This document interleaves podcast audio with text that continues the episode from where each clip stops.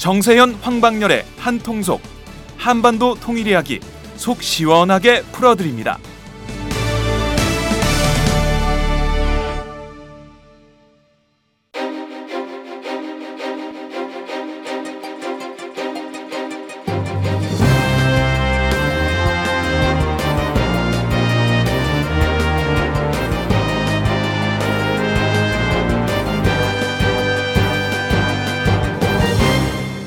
정세현, 황방열의 한통속, 지금 한반도는 남북한이 한통속이 돼야 평화통일이 됩니다.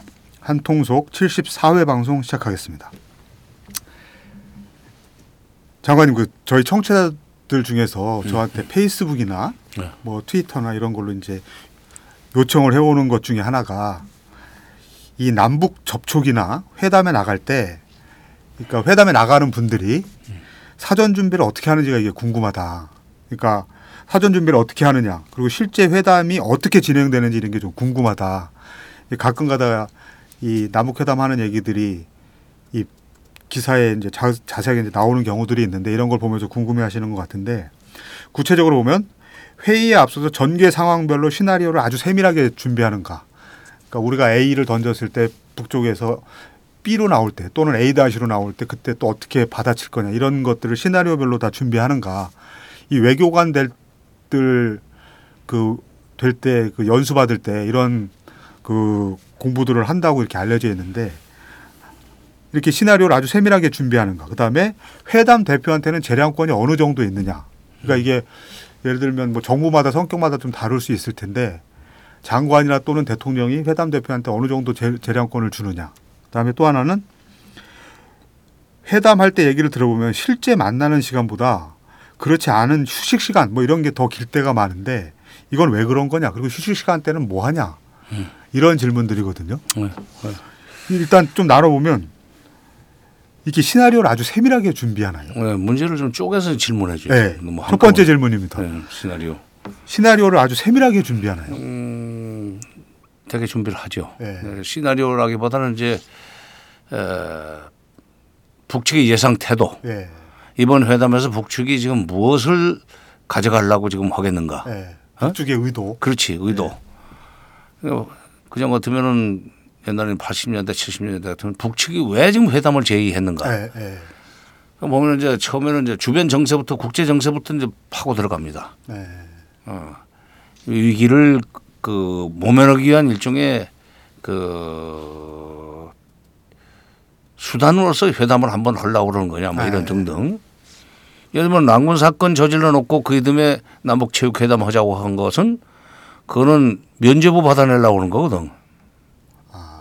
팔십삼 년에 팔십사 년에 애로올림픽 달리팀 구성을 위한 체육회담을 하자고 했던 거, 그거는 순전히 그 이쪽에서 북쪽의 소행이라고 그래가지고 북한을 막 비난에 들어가고 국제사회가 북한을 비난하는데, 그거를 빠져나가는 그 카드로서 체육회담을 제안을 했었죠. 이제 그런 구렁에 담 넘어가려고 하는 면제부가 나가죠. 만나면은 네, 네.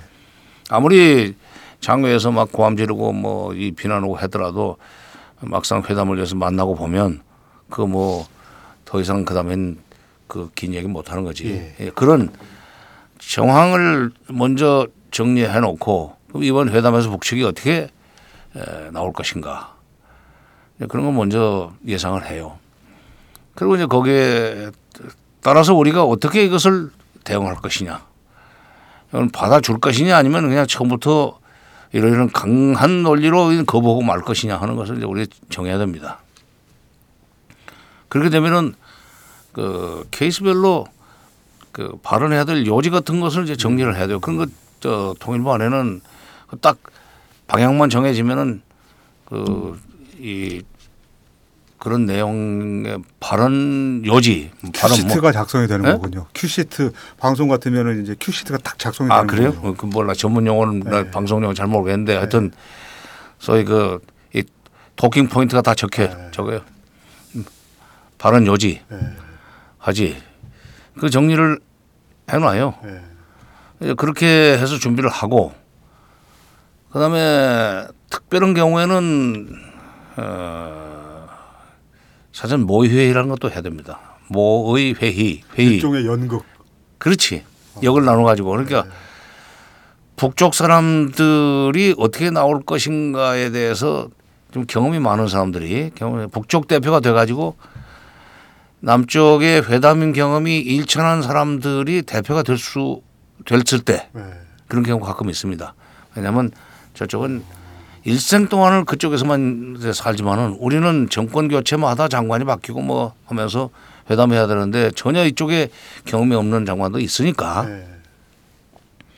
또 차관도 그렇고 차관까지는 뭐 되게 실무자들이 하니까 그러나 또 분야별 회담 뭐 체육회담을 한다거나 또는 무슨 다른 무슨 음 문화 관련 뭐 회담을 한다거나 하면은 그 분야의 대표들이 일단 나와야 되는데 상징적으로라도 수석 대표를 근데 북쪽의 용어도 잘 모르는 사람들이 있잖아요. 그럴 경우 이제 모의 회의를 통해서 소위 현장감을 익혀줘요. 특히 북쪽이 얼마나 그 이 급습을 잘하거든. 응? 급습을 잘하거든. 그러니까 그럴 때 어떻게 순발력 있게 대응하느냐. 그렇지. 순발력 있게 대응하느냐. 뭐 이런 것들을 이제 훈련을 먼저 이제 하고 나서 회담에 가지고 그 정상회담도 해야 됩니다. 네. 이천 년 네. 이천 년 정상회담 할 때는 내가 김영순 역으로 들어가 가지고 어 이제 김정일 역은 또 다른 분이 칠십 년대 남북대화 경험을 네. 가지고 있는 분이 들어가서 당시 디제이를 한 네 시간 동안 괴롭혔지. 그게 나의 독재자라고 영화가 음. 그 역할을 맡았던 연극 배우의 얘기를 다룬 영화가 이제 설경구 주연으로 나의 독재자라는 영화가 올해 초에 개봉이 좀 됐었죠. 그래요? 네. 음. 근데 디제이 대통령 때는 그렇게 했는데 와이에스 대통령 때는 그런 것까지는 안 갔어요. 아니 이제 가지 못하고 저 아. 김무성 총괄. 그러니까 음. 칠월 이십오일부터 이십칠일까지 회담을 하면은 거의 이제 임박해가지고 아. 그 전에 사전에 다 이제 공부를 한 뒤에 막 보고서를 통해서 공부를 해놓고 막판에 이제 실전 방, 실전을 방불케 하는 그 이제 모의 회의를 해야 되기 때문에. 공부가 끝난 뒤에 해야죠. 그래서 만약 김일성 주석이 그때 칠월 팔일 그 사망하지 않았었으면은 그거 했겠네요. 어, 했으면 한 칠월 한 이십일쯤은 그거 하죠. 그런데 예. 못했어요. 두 번째 질문이 회담 대표의 재량권이 어느 정도인가? 그 대통령에 따라서 좀 다르다고 생각합니다. 아. 예. 그러니까 가령 이제 대통령이 그, 그 회담에 주무장관을 뭐 신임을 하면은 네. 장관한테 망간 다 맡기고 장관도 뭐 회담 대표들한테 회담 대표 회담 수석 대표가 됐건 국장급이 됐건 그 에, 신임을 하면 실력을 인정하면은 에, 대개 이제 재량권을 많이 주죠. 근데 재량권 주기 전에 기본적으로 이 이번 회담에서 우리는 이러이러한 식으로 회담을 운영해가지고 이러이러한 목표를 달성하겠습니다. 하시고 이제 대통령 보고 해야 됩니다. 네. 나 같은 경우는 장관급 회담할 때 맨 처음에 장관급 회담 이제 수석 대표로 나가는 첫 회담 때는 가서 대면 보고를 했어요. 네. 대면 보고. 네, 김대중. 예, 네, 김대중 대통령. 또 노무현 대통령 때도 이제 대면 보고를 네. 했어요. 그러나 이제 대면 보고를 한번 하고 나면 그 다음부터는 이제 서면으로 해도 뭐 되고 만약 필요하면 그때 비서실을 통해서 이것은 좀 어 다시 한번 생각해봐라. 이것까지 이렇게까지 너무 적극적으로 나가거나 양보할 필요는 없고 이것은 좀 최소한도 이건 지켜달라는 지시가 나오죠. 어, 김대중 대통령 같은 경우는 뭐 어, 크게 그렇게 무슨 예, 코멘트를 안 하시더라고. 어, 뭐 잘 됐네요. 어, 그렇게 하면 뭐 되겠구만. 뭐 이런 식으로 해서 재량권을 처음부터 주니까 회담하기가 쉽지. 그러니까 이제 장관급 회담에 통일부 장관이 직접 나가는 경우에는 사실 현장에서 결정할 수 있는 것이 많습니다. 또 중간에 또 그 이게 원래 시나리오에 없던 돌발 상황이 생겼을 때는 이걸 이러이러한 식으로 그, 그 대처를 하겠습니다. 또는 현장에서 이런 식으로 조치를 하겠습니다. 하는 식으로 그 사전 보고를 해야 돼요. 근데 구십팔 년 비료회담 때 얘기지만은 어, 새벽 두 시에 주무시는 대통령을 깨워서 네. 결심을 받은 적도 있어요. 근데 북쪽은 그렇게 못하는 것 같아. 왜냐하면 김정일 위원장이 가령 현지에 나가고 없다. 그다음에 이게 통신이 잘 안 연결이 안 될 수도 있거든. 그런데 대개 그 그냥 이 노출되는 통신이 아니라 비화, 왜냐하면 보안이 유지될 수 있는 그런 통, 통신 라인을 써야 되니까 그 있는 데까지 또 와야 되는 그 필요가 있고 그래서 그런지 일단 그 좀 저 그 우리 쪽이 새롭게 제안한 거에 대한 반응이 늦게 나오더라고. 우리는 뭐 주무신 대통령도 뭐 그때는 깨웠는데 요즘은 또 그게 안 되는 모양이 돼. 뼈를 또 담은 말씀을. 응? 뼈를 뼈가 가시가 있는 말씀을 요새 요새는 잘 안 되는 것 같더라는 아, 말씀을 주셨는데 장관이 그 이 직간접적으로 이 직접 이제 회담이 나가실 때도 있고 또는 저 실무자 때는 이제 아무래도 딴 사람들 나가는 거 보실 때도 있고 그러셨을 텐데 직간접적으로 볼 때 재량권을 좀 가장 많이 준 대통령 또는 또 가장 꼼꼼하게 막 다 챙긴 대통령 이렇게 나누실 수 있을까? 이거는 뭐 뭐가 좋다 나쁘다 네, 이렇게 얘기할 수는 없는 거죠. 꼼꼼하게 제일 많이 챙긴 그 대통령이 전두환 대통령이지. 아 전두환 대통령이 아, 또 의외네요. 뜻밖이네요. 발언문까지 전부 다 그 고치고 막 그냥 교정 보고. 아, 저, 저번에 말씀하신 게 있는 것 같은데. 어, 영어도 말이야. 뭐 귀측, 뭐 아, 귀측 아측 그랬더니 아측이 네. 뭐야 우리 측이지. 그게 아. 고치라고 그러고 날가 빠진 넋두리 뭐 이랬더니 거기다 날가 빠진 뭐야 진보한이지 뭐 아. 고치고 그랬었어요. 빨간 펜을 직접 하는군요. 그럼요. 어, 근데 그건 되게 그때 이제 그 회담 발언 요지까지도 그 당시에는 장관이 대통령한테 보고를 하고 결재를 받았습니다. 또 대북 편지 내용도 어, 대통령이 직접 관심을 가지고 말하자면 만기 칠남이지 남북관계에 굉장히 관심이 많았었어요. 하여튼 그 제일 꼼꼼하게 내지는 아주 그냥 그 깨알 지시를 했던 내 경험은 그래요. 어. 대통령은 전두환 대통령이었던 것 같고 네. 그다음에 제일 그저 그, 그 통일부 장관한테 왜냐하면 결정권을 많이 줬던 대통령은 역시 김대중 대통령이었던 것 같아요. 큰 방향만 맞으면 음. 그거는 잘 알아서 하세요. 이런 식으로 어. 좀 세간의 이렇게 인식하고는 좀 거꾸로 갔다 이런 생각이 드네요. 디제이 대통령이 굉장히 꼼꼼한 분이어가지고 할 것 같고 전두환 대통령은 굉장히 통 크게 하는 사람처럼 이미지가 돼 있는데 사람이 목이 오고 다른 경우가 얼마나 많은데. 네. 네. 알겠습니다. 그 세 번째 회담 안 하는 시간에는 뭐 하나요? 그게 서로 훈련 기다리는 거죠. 네. 상부 보고 해가지고 네.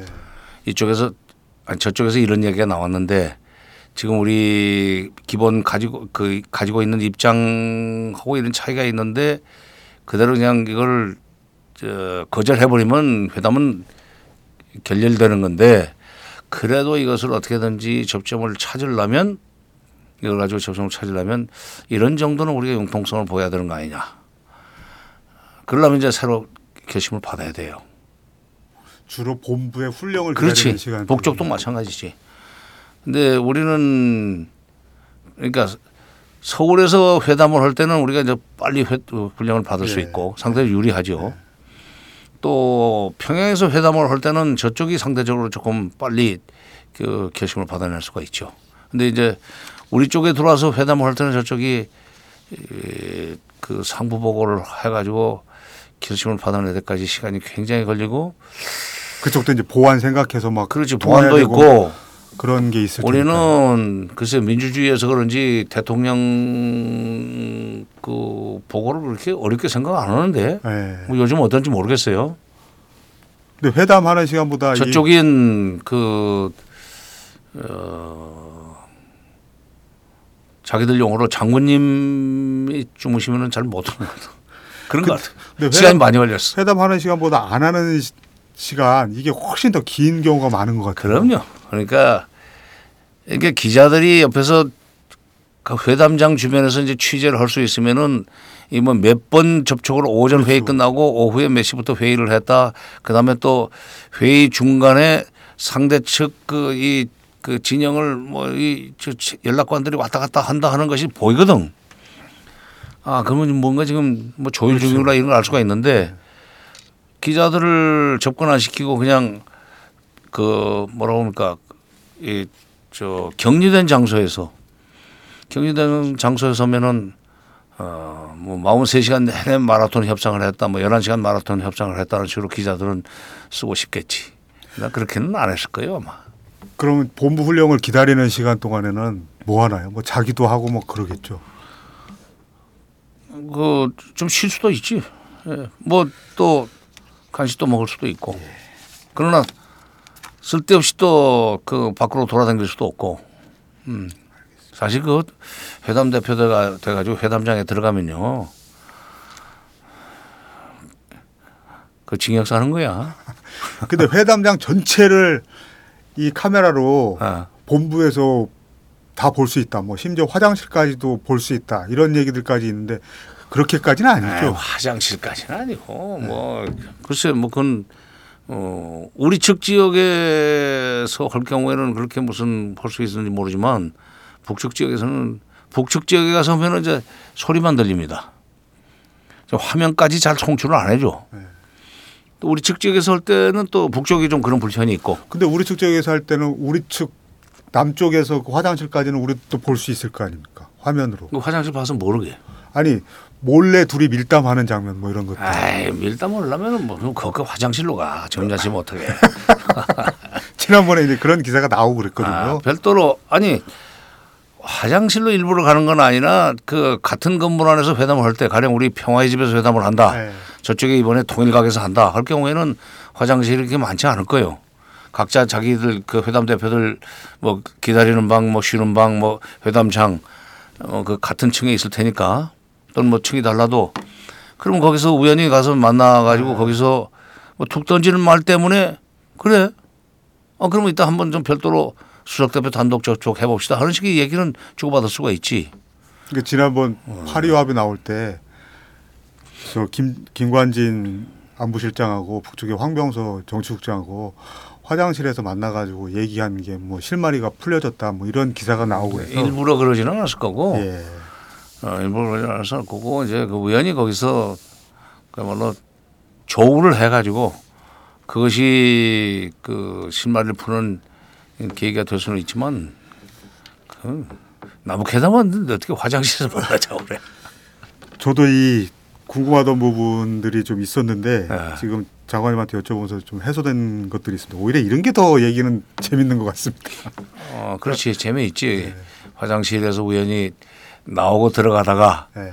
거기서 그 진짜 이렇게 계속 이렇게 뭐 그냥 막무가내로 버틸 겁니까? 라는 식으로 말을 건넸는데 그래서 그 그쪽도 좀 어떻게 입장을 바꾸든지 해야지 뭐 우리도 뭐 뭐 하여튼 잠깐 좀 다시 한번 생각을 해보고 너무 그렇게 서로 뻣뻣하게 하지 맙시다 하는 식의 얘기를 하다 보면 또 풀릴 수 있죠. 네. 오히려 네. 그런 데서 이제 어 해결의 실마리가 나올 수도 있죠. 이 청취자 여러분들 이런 식의 또 궁금하신 주제들 있으면 저희 그 팟빵의 게시판이나 저희 한통속 페이지나 이런 쪽으로도 계속 얘기를 해 주십시오. 최대한 저희가 소화할 수 있는 대로 소화를 해보겠습니다. 자 그러면 다시 현안 한두 가지 좀만 더 얘기를 좀 나눠보겠습니다. 지난 이십사 일 날 국회 정보위원회가 열렸습니다. 여기서 국가정보원이 이 북한 동향과 관련된 여러 가지 이제 보고들을 했는데요. 우선 가장 눈에 띄는 게 이 팔이오 합의에 대해서 북한이 피 흘리지 않고 피를 흘리지 않고 남측의 확성기를 중단시킨 무혈 부전의 승리다. 그래서 이 팔이오 합의를 팔이오 대첩이라고 부르면서 대대적으로 선전하고 있다. 그리고 당시 합의를 끌어낸 황병서 그 정치국장하고 총정치국장하고 김양건 당비서가 공화국 영웅 칭호를 받았다. 이렇게 이제 얘기를 했는데요. 이 북한이 이 확성기 중단에 대해서 이렇게까지 큰 의미를 부여한다는 것은 역으로 확성기 방송이 그만큼 자신들한테 위협적이다. 이런 이런 얘기를 해주는 게 아닌가 이런 생각이 듭니다. 그래서 또 이걸 거꾸로 보면 박근혜 정부로서는 남측으로서는 북한에 대한 큰 무기를 손에 쥔 거 아니냐 이런 해석도 가능하지 않을까요? 확성기 방송이 북측의 그 상당히 아프죠. 네.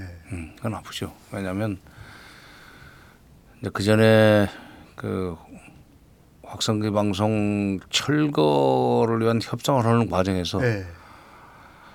이제 이천 그때가 사 년 네.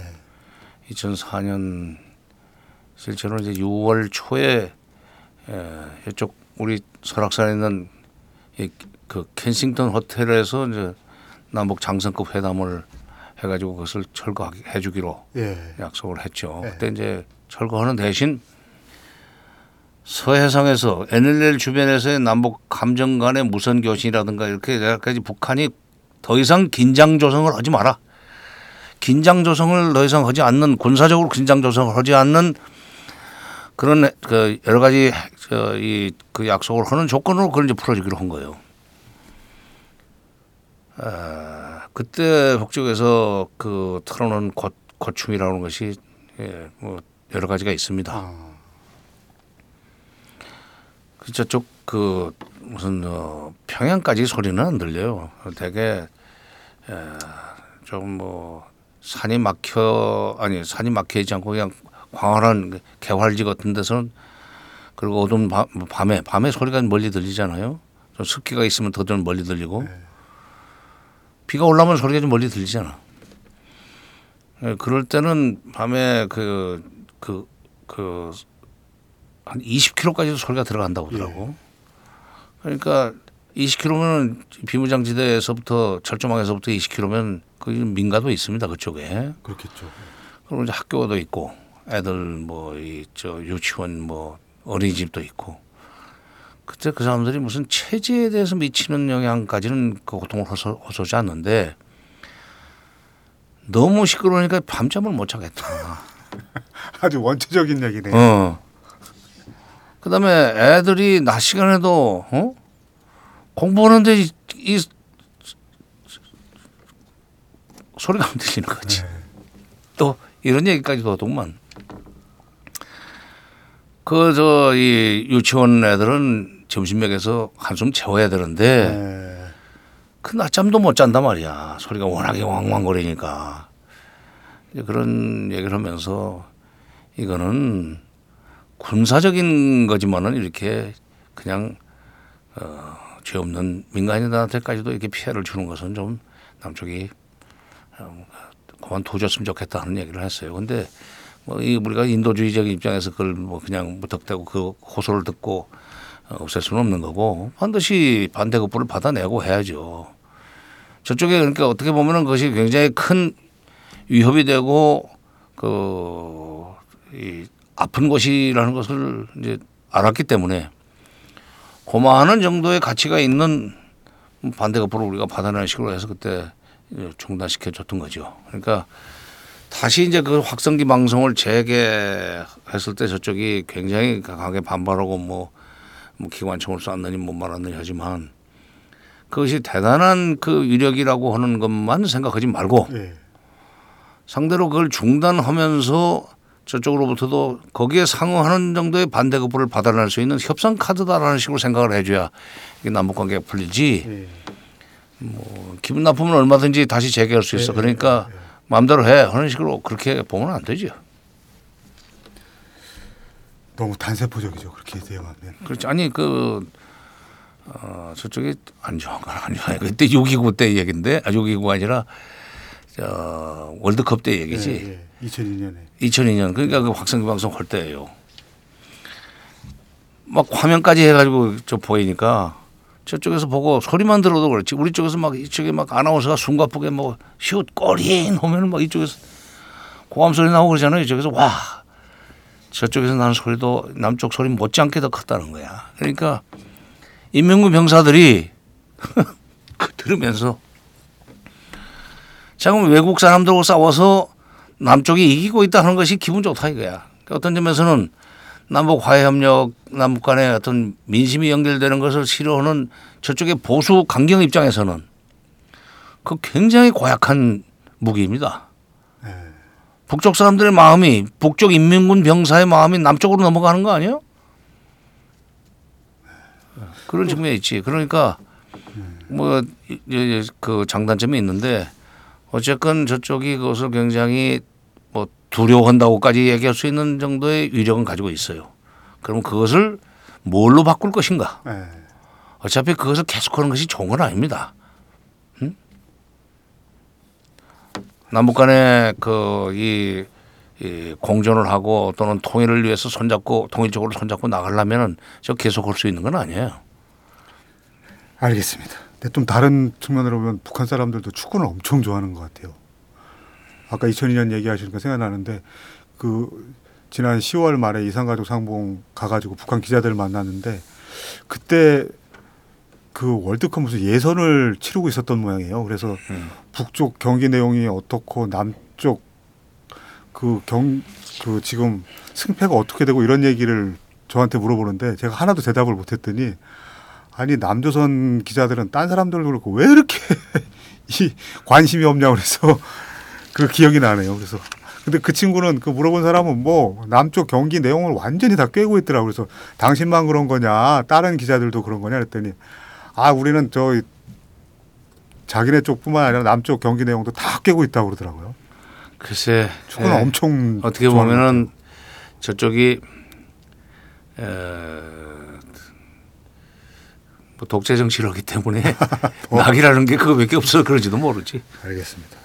그다음에 이 정보위원회에서 그 얘기 나온 게 이제 최룡해 이미 좌천설 얘기가 나왔던 최룡해 비서 얘기가 나왔는데 이 최룡해 비서가 백두산 영영, 영웅 청년 발전소 토사 붕괴 사고 그 다음에 청년 중시 정책을 놓고 김정은 위원장하고 의견 차이를 보인 게 문제가 돼서 이달 초에 지방의 한 협동농장으로 쫓겨나서 혁명화 교육을 받고 있다.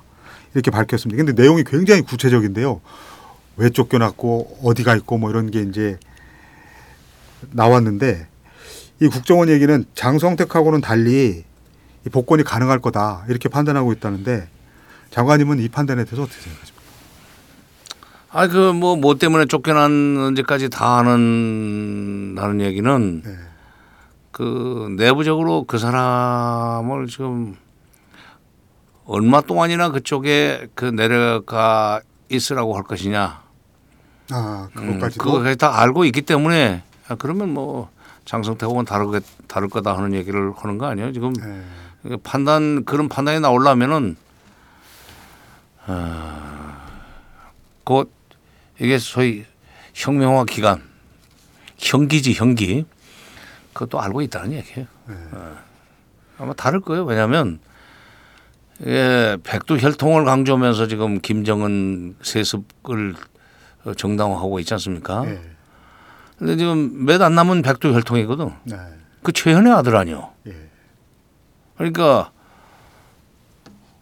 그 삼십칠 년 유월 사 일인가 삼 일 날 보천보 저 주재소를 습격할 때 김일성 당시에 그 뭐 대장은 대장이었을 거야 그때도 어 항일 유격 때 해산진 그러니까 장박에서 해산 중, 중국의 장박 장백에서 해산진 쪽으로 도만강 상 아니 압록강 상류죠. 그걸 건너서 들어가고 그 다음에 그 일본 병력의 분산을 위해서 최용의 아버지 최현은 저쪽에 무산 철광 있는 쪽으로 해서 그 보천보로 들어갔다는 거예요. 그러면 네. 일본의 병력이 분산되잖아요. 때리기가 쉽지. 그러니까 보천보 전투 승리의 양대 주역인 최현의 아들이기 때문에 최현, 최현이 그래서 나중에 인민무력부장도 하고 그랬어요. 그 아들이고 그동안에 쭉 그 공산당 후비대라고 하는 사회주의 청년 동맹에서 위원장을 하면서 이렇게 컸기 때문에 왜 청년 문제를 가지고 김정은 제일 위원장하고 다투는 것도 자기는 전문성이 있는데 전문성 때문에 그래서 전문성이 있는 사람과 전문성이 없는 사람 사이에 그런데 이제 전문성이 있는 사람은 권력이 약하고 전문성이 없는 사람은 권력이 강하고 그러다 보면 어 그 뭐 어, 이 김정은이 자기 마음대로 안 되니까 좀 당분간 좀 정신 좀 차리게 어디 좀 가 있으라고 그러나 이런 식으로 결정할 수가 있겠죠. 근데 너무 예민하게 보는 걸 수도 있는데 어, 없애지는 못할 거예요 아마. 이 이견 차이라는 게 있다라고 하는 것은 최룡해가 이견을 제시할 수 있는 구조다 이런 거를 보여주는 징후일 수도 있, 있는 거 아닙니까? 그렇죠. 그러니까 그거는 아마도 내가 조금 전에 얘기했듯이 이 사람은 사로청 사유지 음. 노동 청년 동맹 말하자면 중국으로 오면 중국 그 공산주의 청년단, 네, 소련으로 오면 콤소몰 네. 그거 같은 것이 북한에는 사유지 청년 동맹입니다. 거기서 열심히 해가지고 당원으로 이제 뽑히는 거예요. 공산당 당원을 길러내는 그런 이제 예비 조직입니다. 사관학교지. 네. 이제 거기 출신이기 때문에 청년 문제에 대해서는 자기 전문성이 있으니까 제일 위원장한테 그건 사실은 제가 현장 경험을 가지고 있는데 이럴 수 있, 이런 겁니다 하는 식으로 얘기를 할 수 있고 그건 허용이 돼야지. 아무리 독재국가지만 그것도 뭐 어떻게 하면 되나. 그러나 이제 그전 같으면은 아마 김정일 같으면 그래? 뭐 내가 한번 생각해보자 이렇게 여유를 뒀을 텐데 상대적으로 이게 조금 김정일, 김정은으로서는 이게 내가 경험이 없다고 무시하나 하는 식으로 해서 조금 반발할 수는 있죠. 알겠습니다. 저 이번 주 방송 여기서 마치겠습니다. 감사합니다.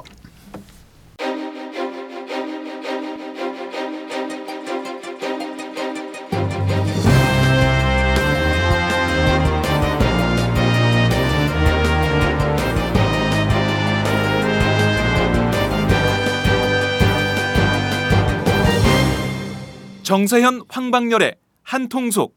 지금 한반도는